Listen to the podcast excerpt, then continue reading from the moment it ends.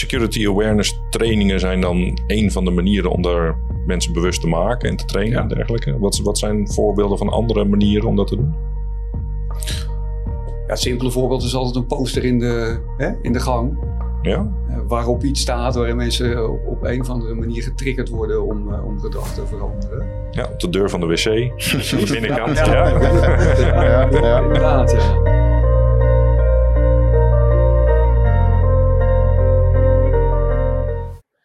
Nou, welkom eh, bij de tweede aflevering alweer van eh, Security met Conclusion. Het is een eh, podcastserie met security experts die in gesprek gaan met elkaar over hoe er veilig gewerkt moet worden binnen de organisatie op allemaal verschillende vlakken.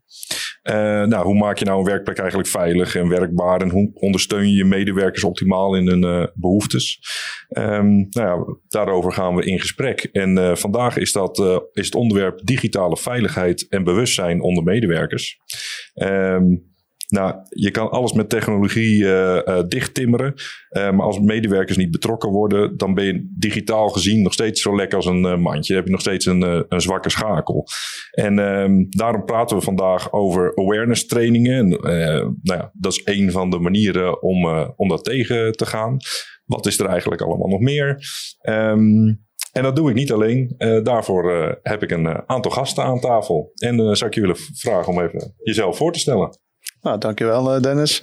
Mijn naam is Sjoerd Bonen en ik ben business developer bij Bright Alley. Bright Alley is ontwikkelaar van eh, digitale leeroplossingen die ervoor zorgen dat medewerkers ook beter kunnen presteren in hun werk. Oké, leuk. Dankjewel. Ja, ik ben eh, Pieter van Houten. Ik ben CISO bij een grote Nederlands multinational. We bestaan uit een, eh, een aantal verschillende soorten bedrijven verspreid over 72 landen en eh, samen met 55.000 collega's. En ik ben eindverantwoordelijk voor informatiebeveiliging. Kijk, welkom. Dankjewel. Ja, en Dennis Pieters, eh, CISO van Conclusion Enablement eh, en platform-owner van het platform Security, waarmee we onder andere Security Operations Center dienstverlening leveren aan onze klanten. Nou, welkom opnieuw. Hè? Ja. Eh, nou, ik ben eh, Dennis van Dalen. Ik ben de host van eh, deze podcast. En ik werk ook als cloud consultant bij Conclusion Enablement. Ehm, nou, eerst maar eens eventjes eigenlijk de vraag. Ja, we hebben het hier er wel over, maar waarom is het eigenlijk belangrijk dat we die medewerker gaan meenemen? Hè? Waarom kunnen we het niet gewoon helemaal dicht timmeren? Allemaal mooie technische oplossingen er tegenaan en eh, we laten de medewerker gewoon met, eh, met rust. Eens wat vertellen? Waar- waarom denk jij, moet zo'n medewerker nou eigenlijk eh, meegenomen worden? Ik denk dat het voor ons heel belangrijk is, anders hebben wij geen werk eh, te doen. Ja, Maar waar het in principe eh, bij ons om gaat, is hey, je kan als organisatie bij wijze van spreken hele gave technologie neerzetten die ervoor zorgen dat je bedrijf eh, op het gebied van security, informatiebeveiliging, bij wijze van spreken dichtgetimmerd is. Maar uiteindelijk zijn het in 9 van de 10 gevallen mensen die er iets mee moeten gaan doen met het desbetreffende systeem. En eh, nou, bij, eh, bij menselijk werk om menselijk gedrag kijken. En we zien in de praktijk dat eh, een idee op papier vaak heel anders wordt uitgevoerd door een specifieke medewerker eh, binnen een bepaalde functie. En dat vraagt om meer dan, oké, we hebben een systeem wat goed werkt. Nee, wat kunnen we daar, daarnaast nog meer doen om ervoor te zorgen dat ook het gedrag eh, hetgeen is wat gaat helpen aan digitaal veilig werken. Ja, want als we, als we het hebben over de mensen, dan is dat echt gewoon die eindgebruiker. Hè? Het is niet de beheerders die de technologie instellen of iets dergelijks, of degene die het plan opstellen. Het zijn echt gewoon die eindgebruikers waar we het over hebben, die ook getraind moeten worden of ander gedrag moeten laten, laten zien. In, in ons geval vaak wel, of de projecten die we uitvoeren, wij richten ons echt op de eindgebruiker. Eh, maar ik kan me ook voorstellen dat wanneer een beheerder, bij wijze van spreken, het systeem waar hij of zij mee moet werken, niet naar behoren gebruikt, dat dan ook weer invloed heeft op, hey, maar hoe digitaal veilig zijn we nou daadwerkelijk? Ja, ja, inderdaad. Pieter, jou kijkt erop. Ja, zeker. Nee, ik, ik, ik wou, mijn stelling is eigenlijk juist, het is niet alleen maar die eindgebruiker, het zijn alle gebruikers. Eh, en dat, is, dat gaat zelfs nog breder dan de medewerkers van, van in dit geval mijn organisatie bijvoorbeeld. Het gaat ook om, om leveranciers die, die toegang hebben tot jouw netwerk, waar je ook een stuk bewustwording eh, bij moet creëren. Hoe ga je veilig om met ons systeem en onze data bijvoorbeeld? En dat gaat van, van directie tot met eh, receptionisten. Eh, en, en alles wat daartussenin zit. Waarom? Eh, uit, uit, uit meerdere onderzoeken blijkt dat, dat in, in ruim 82% van de cyberincidenten dat daar een menselijk component in zit. Uh, en dan kun je dus inderdaad, nou, precies wat Sjoerd zegt, je kunt alles uh, helemaal technisch dichtzetten. Bijvoorbeeld hele sterke wachtwoorden vereisen en die heel vaak moeten veranderen. Maar uiteindelijk ergens in die schakel zit er ook een menselijk component. Zit er een mens die achter een computer en met de computer werkt en met informatie werkt. En als je daar dus geen rekening mee houdt, dan, dan, uh, dan zie je dus hè, dat, dat, dat het dan ook fout kan gaan. Ja. Dus we moeten rekening houden met, met, met menselijk handelen. En, en bij menselijk handelen worden ook fouten gemaakt. Uh, en dat, dat, een, een, directeur maakt ook een fout en een receptionist kan ook een fout maken. En het kan allebei invloed hebben op uh, de veiligheid van je organisatie. Ja. ja, nou ja, als je al zegt van als achteraf blijkt dat het vaak een menselijk component is wat, uh, wat ervoor heeft gezorgd dat het toch binnengekomen is, dan, ja. Ja. dan blijkt wel dat dat belangrijk is. Kan je, kan je een aantal voorbeelden noemen van hoe, uh, wat is het soort menselijk handelen dan wat gedaan wordt? Ja, waardoor zeker. er binnengekomen kan Ja, ik denk dat het goed is. Uh, het, gaat hier inderdaad over, het gaat hier eigenlijk gewoon over het psychologische aspect. Hè? Dus als beveiliger moet je niet alleen over techniek nadenken, maar ook over het menselijke aspect. En dan gaat het, hè, gaat het over fouten. Nou, wat is een fout? Een fout zou je kunnen opdelen in, in zeg maar, opzettelijk en onopzettelijk handelen. Hè, waardoor een fout optreedt. Dus je hebt allerlei soorten uh, dingen die mis kunnen gaan. In onopzettelijk handelen bijvoorbeeld een, een vergissing of een, een, een, een afdwaling. Hè? Dus iemand die, die heeft een bepaald patroon. Even als voorbeeld, je, rijdt, uh, je, rijdt, je weet hoe je naar huis rijdt uh, van je werk. Of hoe je vanaf thuis naar je werk rijdt. En op een gegeven moment is, wordt het een bepaald patroon. Ik zeg niet dat je onbewust rijdt, maar je bent wel op een soort automatische piloot ja. aan het rijden. Ja? ja.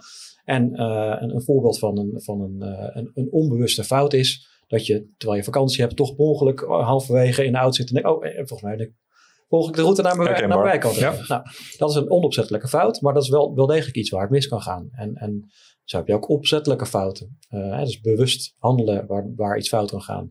Dat hoeft overigens niet per se kwaadaardig te zijn. Hè. Je hebt ook ter goede trouw opzettelijke fouten. Uh, uh, dus er zijn allerlei soorten van fouten die gemaakt kunnen worden. En je moet dus ook als beveiliger nadenken over wat voor maatregelen tref ik als het gaat om wat voor soort fouten. Bijvoorbeeld een, een, een, een bewuste uh, fout is iemand die. Uh, stel er is even. Er is brand ergens in een pand. En normaal gesproken gaan de backups naar een bepaalde kluis toe.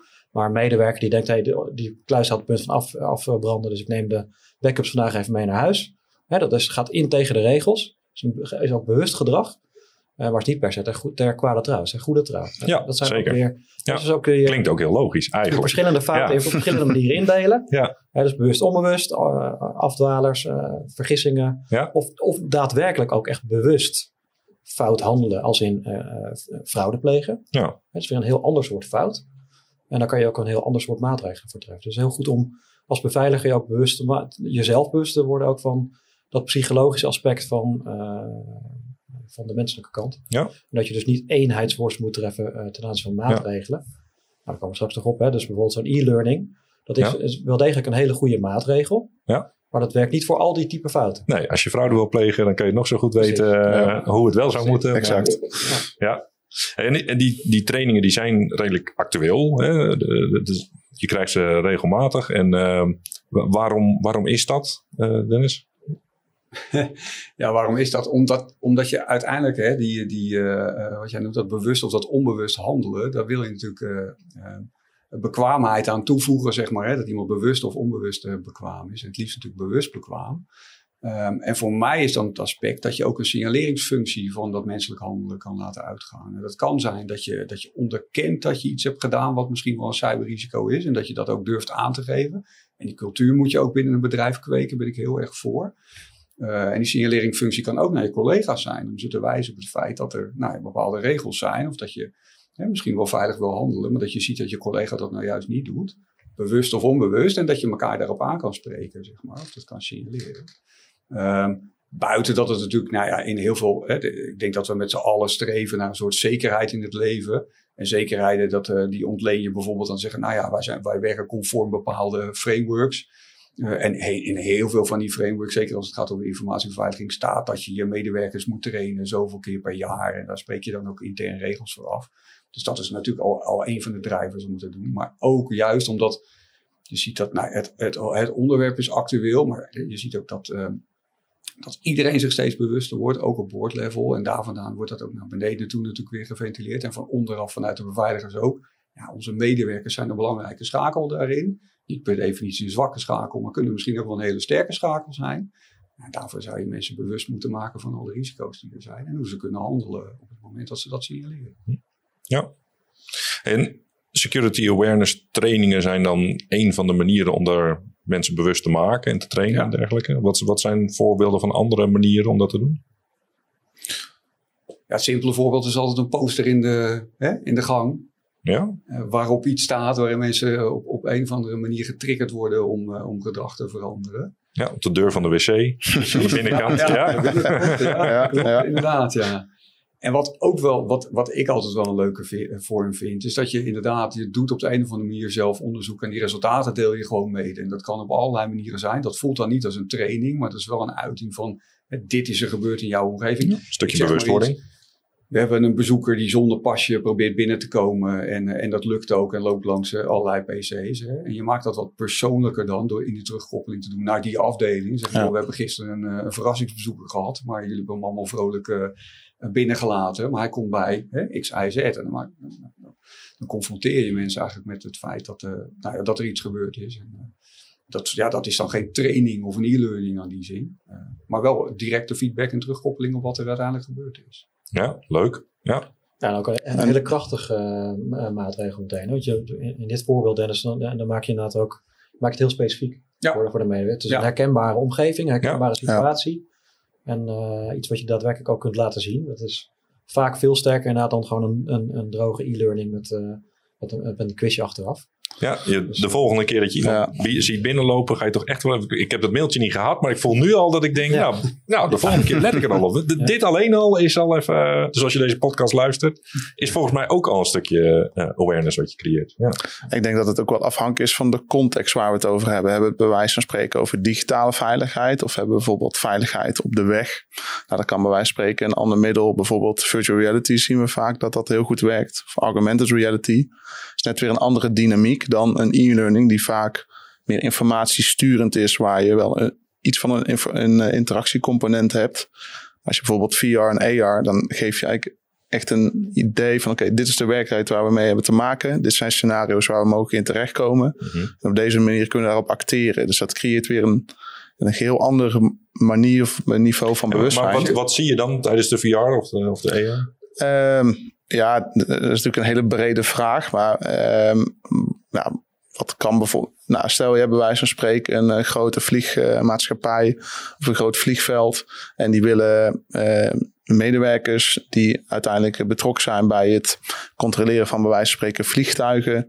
ehm, bewust maken van de risico's die zij tegenkomen in hun werk. Nou, dan kan je bij wijze van spreken gewoon een daadwerkelijke ehm, situatie nabootsen die zij tegenkomen in hun werk. Bijvoorbeeld echt een daadwerkelijke omgeving of een virtueel gecreëerde omgeving. Ja, Ehm, waar je door middel van een aantal scenario's jouw werk gaat doorlopen.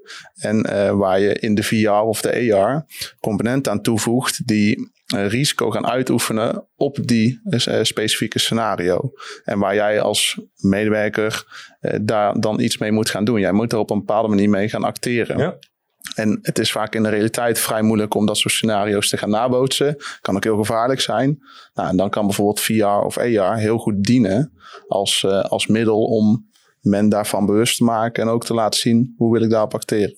Ja, eh, Pieter had het net over psychologische effecten, dat je daarnaar moet kijken. Maar ik kan me heel goed voorstellen dat als je echt gewoon een keer zo'n situatie in VR meemaakt, dat Ja. het nog een stukje verder gaat inderdaad. Nog een stukje dieper, eh, dieper Ja. komt. Ja. En, en is dat dan ook omdat je dan en je visuele eh, hè, stimulatie hebt, zeg maar, en misschien ook wel auditief en ik weet niet hoe dat met VR, misschien ook wel in de besturing dan ook nog eens een keer, hè, dat, je, dat je controle hebt over de omgeving, dat dat dan op drie wijzes binnenkomt? Ja, je wordt, je wordt dermate geprikkeld dat het ook wat met je doet. Het, je slaat het makkelijker op. En dat is heel anders dan wanneer je bij wijze van spreken. eh, nou, we hebben weer even het voorbeeld van vliegmaatschappij. Stel er breekt brand uit. Nou, dan zie je dat. Dan eh, zie je iets gebeuren in bijvoorbeeld de VR. Er wordt van jou verwacht dat je op een bepaalde manier gaat acteren. Dus je moet heel erg bewust bezig zijn met: oké, wat ga ik nu doen in deze situatie? Dat is heel anders dan wanneer je het textueel leest in bijvoorbeeld een e-learning. Een e-learning is overigens vaak ook gewoon heel visueel. Eh, maar dan ga je er op een hele andere manier mee om.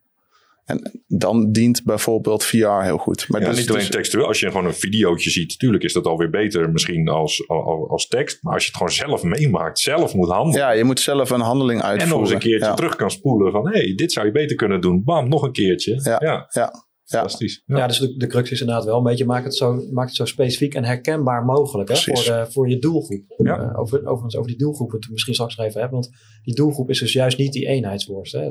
Het kan zijn dat je een bepaald e-learning voor de hele organisatie doet. Dat, dat kan, dat is dan één doelgroep. Maar het zou ook kunnen zijn dat je voor bijvoorbeeld een receptioniste of juist een groep met uh, IT-beheerders, dat, dat is weer een aparte doelgroep, dat je een hele andere uh, boodschappen hebt. Een hele andere manier ook van awareness. Maar het belangrijkste is inderdaad om het zo persoonlijk mogelijk te maken. Zodat degene die bijvoorbeeld die e-learning ontvangt, of, of, of, VR, of op welke maatregel het dan ook is, dat ze ook echt kunnen begrijpen, ah, oké, dus dit betekent het daadwerkelijk voor mijn werkomgeving. Een mooi voorbeeld is zo'n phishing mail. Hè. Dus, uh, proberen mensen uh, voor de gek te houden door een phishing mail uit te sturen. Um, die, die phishing mails die werken eigenlijk het beste als die echt toegespitst zijn op die omgeving van diegene eh, die hem ontvangt. Dus als het echt gaat om, om, om zijn of haar uh, bedrijf, uh, met, met wat details daarin, dan, dan, ja, dan wordt die, uh, is die en moeilijker herkenbaar natuurlijk, maar dan, is die ook, dan, dan leer je er ook meer van. Ja. Wat, omdat je het echt op je eigen werk kunt betrekken. Ja, ja leuk. Ja. Zeg, je, zeg je daarmee ook dat je want wij doen ook phishing campagnes. Hè? En wat ik wel merk is dat hoe vaak we dat ook doen, er is toch altijd weer een groot percentage die erop klikt. Ja. Want we, we mhm. hebben echt fantastische phishing mailtjes, zal ik maar zeggen, die toch elke keer weer triggeren. Ja. Uh, de reactie van heel veel mensen is dus, dus het helpt niet, zo'n phishing campagne. Ja. ja. mijn reactie is dus dat dat dus niet zo is, want iedereen is zich steeds meer bewust van het feit dat dit voorkomt. En die signaleringsfunctie dan maar aanzetten. Ja, ik heb per ongeluk op een mailtje geklikt. Uh, dus ik ga het in ieder geval even melden, zeg maar. Hè? Ja. Dus, uh, of ik, nou ja, ik heb gegevens achtergelaten, nog een ergere variant. Ik, ik meld dit eventjes netjes. Ja. En dat je juist met die phishing campagnes veel meer cultuur klikt van iedereen kan erop klikken. Het gebeurt nu eenmaal, maar laten we daar vooral open en eerlijk op zijn.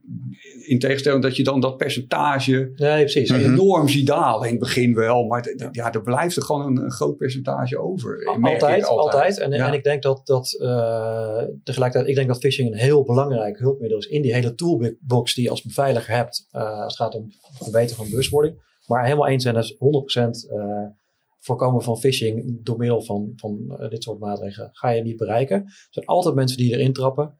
Hè, omwille van tijdsdruk snel even ergens op geklikt hebben, omdat iemand gewoon hè, niet doorheeft dat het te goed is. Kan en ze worden steeds beter natuurlijk ook. Steeds dus, beter. Dus dat, ook dat is een kat-en-muisspel. Maar het is wel een mooi voorbeeld hoe we met uh, verschillende soorten maatregelen bij elkaar opgeteld proberen zoveel mogelijk te voorkomen. Want als je alleen maar gaat steunen op die phishing uh, ja. training, ja, dan gaat er toch iemand een keer opklikken. Hè?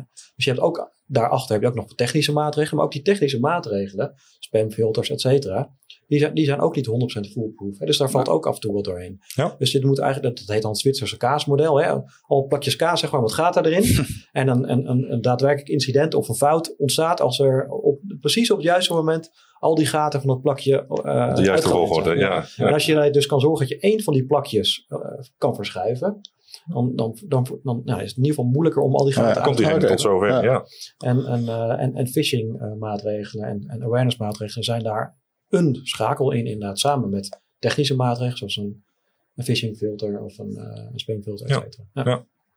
Hey, ik heb ook nog een aantal stellingen voor jullie. Um, en de eerste vind ik eigenlijk best wel leuk, want je hoort hem wel heel vaak uit, uh, uit, uit, uit de monden van mensen security awareness trainingen. Ja, ik krijg zo'n mailtje, maar dat werkt toch niet. Ik heb hem vorig jaar ook al gedaan. Ik heb er niks van geleerd. Dus de stelling is, de hele security awareness trainingen werken niet. We hebben het net al een klein beetje aangestipt natuurlijk. Maar ik ben wel benieuwd uh, wat jullie van die stelling vinden. Ik, ik, kijk er een beetje dubbel naar. Ik denk, als je het hebt over, oké, we hebben eenmalig per jaar een training, bij wijze van spreken, van een half uur, uur. En dat is hoe we onze security awareness gaan afdekken. Dan inderdaad ben ik het ermee eens, dan werkt dat niet. Uh, als een kijk, een training kan natuurlijk ook vrij breed zijn. Is dat op locatie? Is dat online? Hoe lang is dat? Als er een herhaalcomponent in een training zit, dan werkt het al wel wat meer. Dat betekent niet dat het dan ook 100% dekkend is. Want uiteindelijk vraagt het ook om, er is bepaald gedrag wat gewenst is. En we willen zien als organisatie dat dat gedrag wordt toegepast. En dat men weet hoe ze dat gedrag moeten toepassen. Ehm, ja, dus ik vind het een twijfelgeval. Ja, dus herhalen werkt wel. Uh, als je het hebt over een awareness training, dan heb je het uh, in, in het optiek waar wij het vaak over hebben, altijd over wat is dan het herhaalcomponent. Uh, want een herhaalcomponent draagt vrijwel altijd bij aan, oké, okay, men is meer bewust van wat er moet gebeuren en hoe ze moeten acteren. Hm. Of dat dan al volledig dekkend is, nou, vaak niet. Nee, oké. Okay. Maar herhaling is tegelijkertijd inderdaad zeer cruciaal. Hè?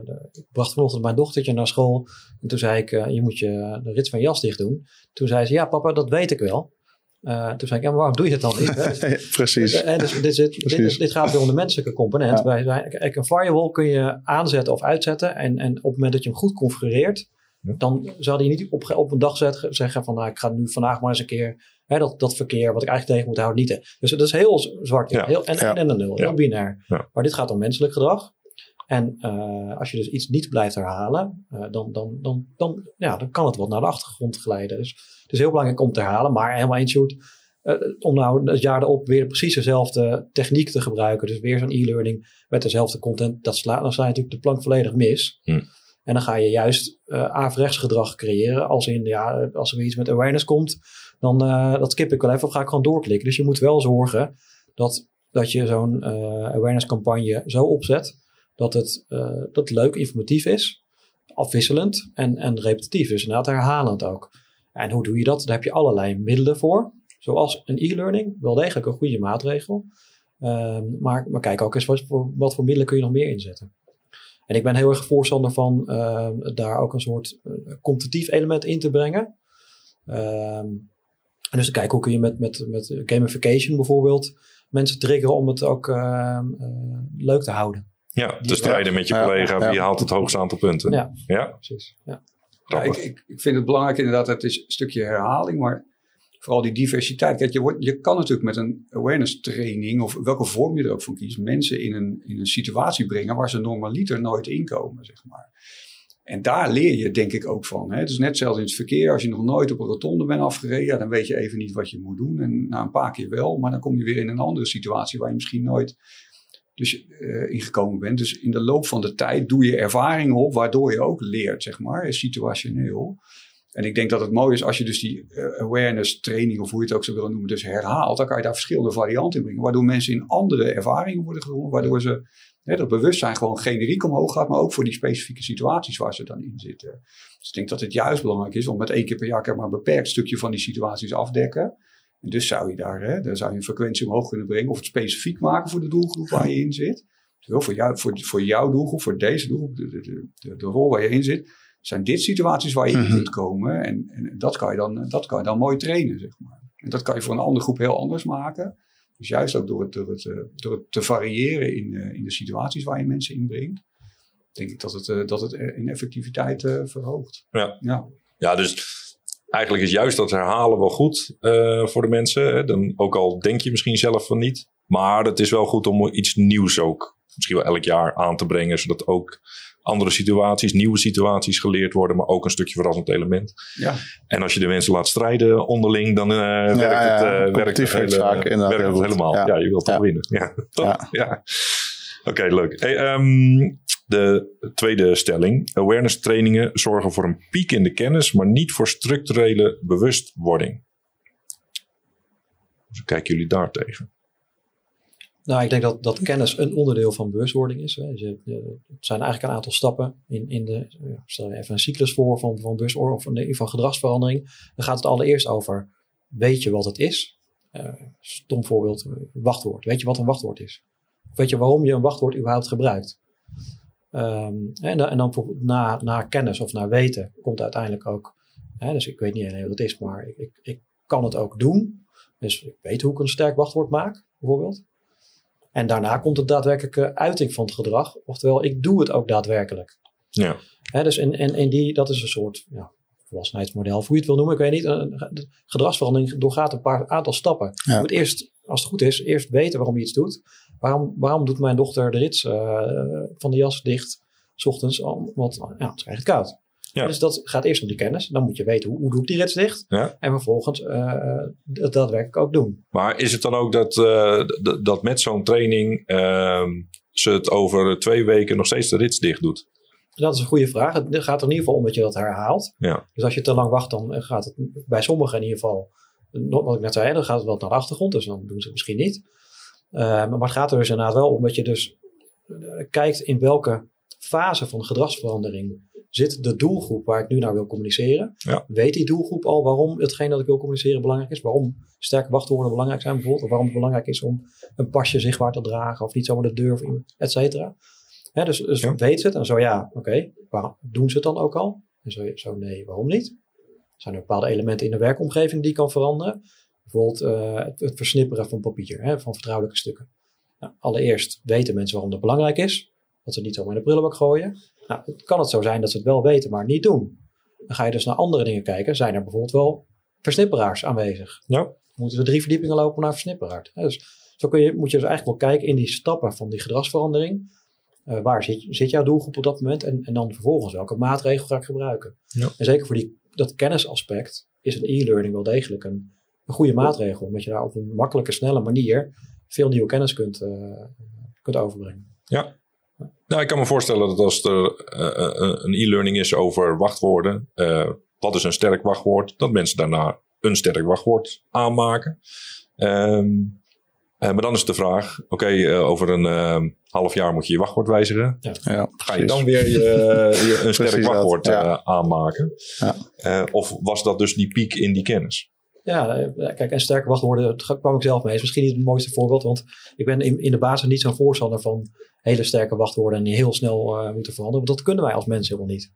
We zijn helemaal niet, kijk maar eens voor jezelf hoeveel privé wachtwoorden en ook wachtwoorden op het Ja. werk je moet onthouden. Dat, dat zijn wij, daar zijn wij helemaal niet voor gemaakt. Dus in principe is een sterk wachtwoord een, een, een, technisch gezien een hele goede maatregel. Maar qua mensenaspect eigenlijk een hele slechte maatregel. Want we zijn al snel geneigd op een post-it een, eh, een wachtwoord op te schrijven en op die manier te onthouden. Ja. Maar ehm, nee, eens. Dus, de, de- dus inderdaad, qua kennis is, dat, is een e-learning goed. Ehm, maar ook met wachtwoorden, dan toch terug naar dat voorbeeld. Je zou kunnen zeggen, of hè, eh, blijkbaar weet men wel waarom een sterk wachtwoord belangrijk is. Maar als iemand, een, iemand op vakantie gaat, geeft hij nog steeds het wachtwoord aan de collega. Omdat het werk dan door kan gaan, hè, als voorbeeld. Dus het daadwerkelijk gedrag vindt nog niet plaats. Het goede gedrag. Dan zou je ook kunnen zeggen, of ik ga nog meer aan bewustwording doen. Of ik ga juist andere elementen in die werkomgeving weghalen.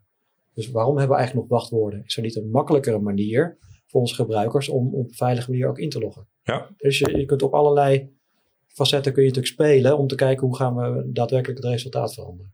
Ja, het mooie is denk ik, als mensen zich echt bewust is, dan krijg je dus ook die feedback terug.